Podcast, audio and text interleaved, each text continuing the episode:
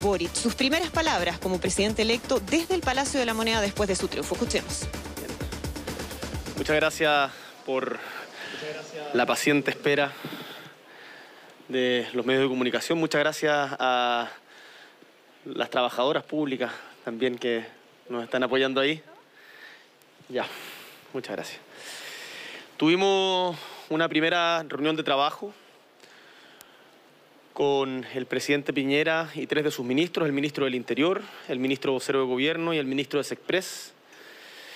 En conjunto también con parte de mi equipo, Giorgio Jackson y la doctora Isquia Siches, con el objetivo de revisar aspectos propios del proceso de traspaso de mando que se inicia hoy día hasta el 11 de marzo, que me parece relevante destacar el carácter de Estado que tiene y la continuidad del Estado más allá de las legítimas diferencias políticas, que a veces, como es el caso, pueden ser muy grandes, pero el Estado de Chile sigue siendo uno.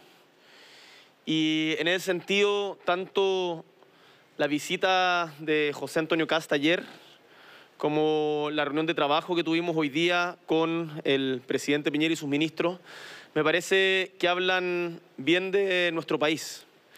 Y es algo que yo valoro y espero además en nuestro gobierno podamos profundizar.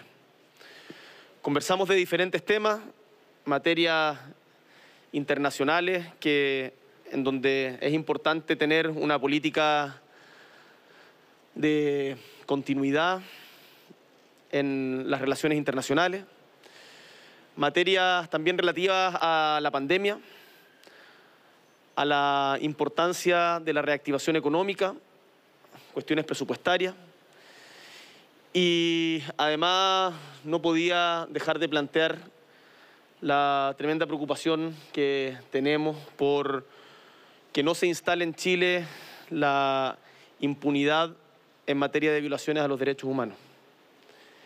Fue una reunión, creo, con altura de miras, como corresponde entre un presidente en ejercicio y un presidente electo. Les prometo que no voy a hablar de mí en tercera persona de aquí en adelante. Y creo que, que hoy día estamos más conscientes de los tremendos desafíos que vamos a tener que abordar. Me voy tranquilo porque vamos a tener un traspaso de mando ordenado, un traspaso de mando institucional en donde el aparato del Estado se pone a disposición de que la democracia funcione. Y eso es una buena noticia para Chile, porque es algo que quizás uno no sabe apreciar hasta que se pierde. Y en Chile tenemos que valorarlo y profundizarlo. Eso por mi parte. Presidente electo, por ¿Dónde, acá. perdón? Ah. Muy buenas tardes, Andrea Aristegui de Mega Noticias. Hola, Andrea. ¿Cómo está?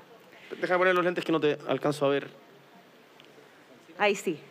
¿Me puedo sacar la mascarilla acá? ¿Sí? Ya. Estos son los lentes que me acusaban de que tenían audífonos, pero No. no, no tienen. Presidente electo, usted habla de los desafíos a futuro, menciona varios temas y para eso va a ser fundamental conocer cuál va a ser su equipo de trabajo. Mm, eh, existe mucho interés en conocer algunas primeras definiciones. Vemos en estos momentos eh, a quienes lo acompañaron en esta campaña, Yoyo Jackson y Isquiasiche. Mi primera pregunta es si vemos a dos futuros ministros de su gabinete y mm, preguntarle cuáles van a ser esas primeras definiciones en términos de su equipo, si tiene una fecha máxima para hacer esos anuncios, como ha ocurrido con otros gobiernos, y además qué va a ocurrir con usted en su calidad de diputado de la República. Ahora en la conversación eh, revisábamos que el presidente Piñera en su segundo mandato, en este periodo de transición que estamos viviendo nosotros hoy día, nombró a su gabinete el 22 de enero, o sea, cerca de un mes después de la elección. Nosotros, eh, yo espero no superar ese plazo, pero además eh, estamos conscientes de que es importante para el país otorgar certezas, que a algunos le pueden gustar y a otros no, pero es importante tener certidumbre sobre lo que viene. y por lo tanto vamos a actuar en consecuencia de aquello. No tenemos eh, en este momento nombres que pueda hacerles público. Estamos iniciando las conversaciones porque también creo que hubiese sido de muy mal gusto eh, empezar a, tener esas conversaciones antes de consolidar la victoria de ayer. Pero haremos todo lo posible para que los procesos sean rápidos. Eh, y por cierto hay que llevar adelante un proceso también de chequeo y contrachequeo para no equivocarse, porque también la confianza y la visión de Chile hacia el mundo está en juego. Así que eh, ahí te, puedo, te adelanto algo de, de, más o menos los plazos que se han tomado en general los presidentes de la República. Yo espero, voy a vamos a hacer todo el esfuerzo porque sea lo antes posible. Solamente la última parte de mi pregunta respecto a su situación como diputado ah, de perdón. la República. Sí, lo vamos a, a discutir ahora. Eh, hace muchos años que, no había un parlamentario electo que asumiera como, como presidente de la República. Don Patricio Elwin fue senador en el periodo previo al, al golpe militar eh, y todos los demás que han asumido, todos los demás presidentes y presidentas, eh, no eran parlamentarios. Por lo tanto, estamos revisando los protocolos, no es algo definido aún, hay una, hay una cuestión que es importante de las leyes de quórum, eh, en donde eh, hay que revisar si es que existe la posibilidad de los permisos constitucionales o no, porque tenemos mucho trabajo. O sea, hoy día, eh, más allá de la, de la, alegría de ayer, me desperté a las 7 de la mañana y hemos estado trabajando desde, desde ese momento y toda esta semana va a ser así. En algún momento va a haber que, que descansar también pero lo, vamos a conversar con la gente encargada de protocolo, con el secretario general de la Cámara de Diputados, para tomar una definición que sea muy clara y transparente ante, ante, ante ustedes. Conversamos también, aprovecho de contarles con el, eh, el presidente Piñera y en particular con el ministro Juan José Osa respecto de la agenda legislativa. Eh, esperamos y vamos a explorar si es que hay espacio para de aquí en adelante tener temas que, que nos unan eh, más allá de las legítimas diferencias políticas y vamos a estar trabajando en eso también durante lo que queda de este año. Muchas gracias, Andrea. Buenas tardes, presidente. Eh, Rodolfo Carrasco de Diario Financiero. Quería que me comentara qué le parece la reacción de hoy de los mercados con un dólar en una alza histórica llegando incluso a 870 pesos y una bolsa perdiendo al término de la jornada más de un 6%. ¿Qué le parece a usted si eso es una señal o eso podría implicar apurar un poco la definición de su gabinete, si bien es cierto, usted decía, se va a tomar el plazo más o menos histórico que ha ido, pero quizás adelantar alguna definición en Hacienda o en algún puesto que usted considere clave. Y lo segundo, ¿qué criterios marcarán su gabinete? Se ha hablado que va a ser paritario, se ha hablado que va a tratar de incorporar a los independientes. Cuéntenos un poco qué es lo que piensa hacer en ese sentido. Sobre lo primero, por cierto que estamos eh, analizando y, revisando, monitoreando todo este tipo de movimientos. Eh, a mí me parece que las decisiones democráticas tomadas por eh, el pueblo de Chile no debieran estar sujetas a presiones que van por carriles distintos a los democráticos. Sin embargo, también las señales son importantes y eso lo tenemos muy claro. Una de las cosas que conversábamos con el presidente Piñera es justamente el, la labor que realizan las clasificadoras de riesgo y cómo Chile mantuvo su clasificación pese a todas las dificultades que hemos experimentado y la expansión del gasto fiscal durante este año, producto de una tradición de seriedad y que también en eso ayudó el que nosotros como candidatura en ese momento, hoy día ya como opción electa, tengamos un compromiso con la convergencia fiscal. Eh, esto es algo que conversamos con nuestro equipo asesor académico económico, es algo que yo mantengo, no fue una estrategia meramente electoral, sino que es una convicción. Chile requiere tener cuentas claras, una macroeconomía ordenada, porque si no, las reformas que se puedan hacer se termina retrocediendo.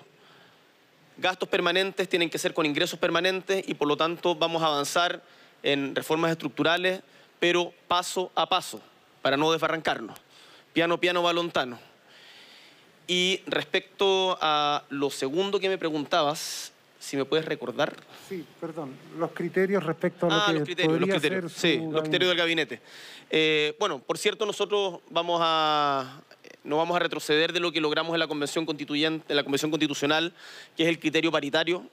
Lo dijimos ayer en nuestro discurso y lo mantenemos. Las mujeres van a ser protagonistas de nuestra campaña Puedo eh, contarles de que he conversado también con los partidos políticos y esto no va a ser una lógica de cuoteo ni de imposición. Acá es facultad exclusiva y excluyente del presidente nombrar a sus ministros y esa eh, característica se va a mantener.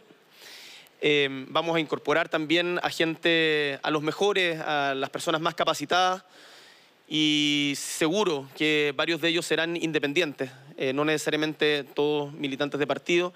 Y a mí me gustaría mucho contar también con gente de regiones que entienda la diversidad y, y la heterogeneidad de nuestro país.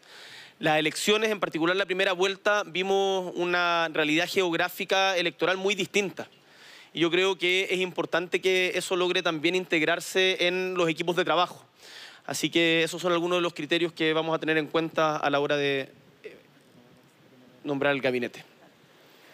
¿Qué tal, eh, presidente Gabriel Boric? Estamos en vivo para Radio ADN, Paulina García por acá. Hola, Paulina. Em, preguntarle, presidente, em, eh, en relación con el traspaso de la administración de la pandemia, ¿se habló algo con el presidente Sebastián Piñera? ¿Qué va a pasar con los expertos que asesoran el MinSal? ¿Se van a mantener? Em, el equipo más técnico, Rafael Araos, por ejemplo, que están dentro de ese, de ese círculo.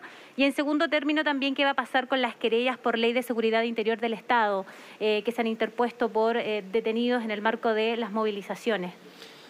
Sobre lo primero, conversamos respecto a la situación de la pandemia, eh, vimos el, el buen estado en el que está Chile respecto a la vacunación, avanzando también en menores de 15 años, incluso entre niños de 3 a 5 años en donde ya tenemos una parte importante con tercera dosis de, refuerzo, en donde además ya está en proyección una eventual cuarta dosis.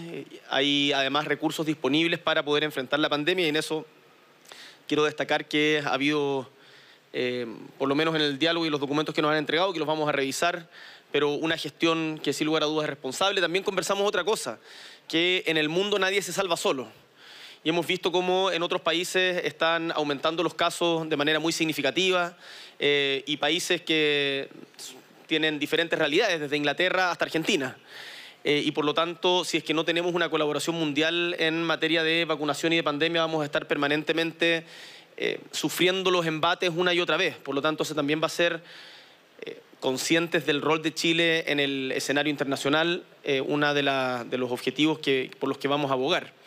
Sobre la mantención de los equipos, la doctora Isquia Siches me reitera permanentemente de que eh, hay temas que van más allá de un gobierno de turno y las afinidades políticas y si las cosas se están haciendo bien, eh, sigamos haciéndolas bien. Y en eso la experiencia adquirida por muchos funcionarios técnicos yo creo que es tremendamente valiosa. Lo vamos a discutir, por cierto, eh, en su momento pero mi disposición es que quienes han tenido una labor exitosa puedan eventualmente continuar, a verlo será conversado en su momento, pero en estas yo creo que son... el enfrentar la pandemia es una política de Estado eh, que yo creo que tiene que tener continuidad. ¿Estamos? Muchas, muchas gracias. ¿Tati? ¿Sí?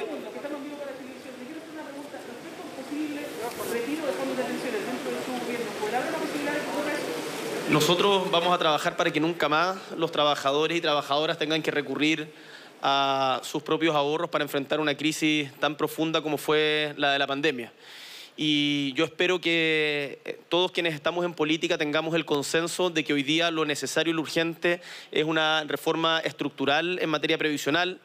Eh, hemos conversado algo de eso también a propósito de la, de la pensión, de la pensión universal.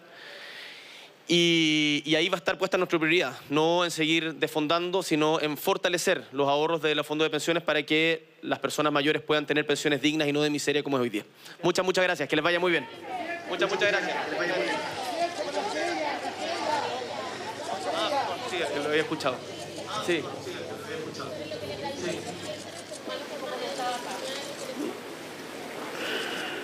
Yo creo que eh, en Chile desgraciadamente y pese a, esfuerzos que se hicieron, todavía sigue existiendo impunidad, tanto de los crímenes que sucedieron en el, en el pasado durante la dictadura militar, como también hoy día eh, a propósito de las graves violaciones a los derechos humanos que se siguieron del estallido social de octubre. Yo he conversado mucho con familias de víctimas. Eh, he conversado mucho de esto con Gustavo Gatica, con Fabiola Campillay, con la familia de Cristian Valdebenito, de Alex Núñez. Y una de nuestras prioridades en el gobierno va a ser de que exista verdad, justicia, reparación y, por cierto, no repetición. Respecto de las querellas, estamos en conversación también con el Instituto Nacional de Derechos Humanos. Vamos a eh, revisar caso a caso como corresponde y en esto yo creo que es mejor eh, no anticiparse, pero estamos trabajando en ello. Muchas, muchas gracias. Muchas gracias.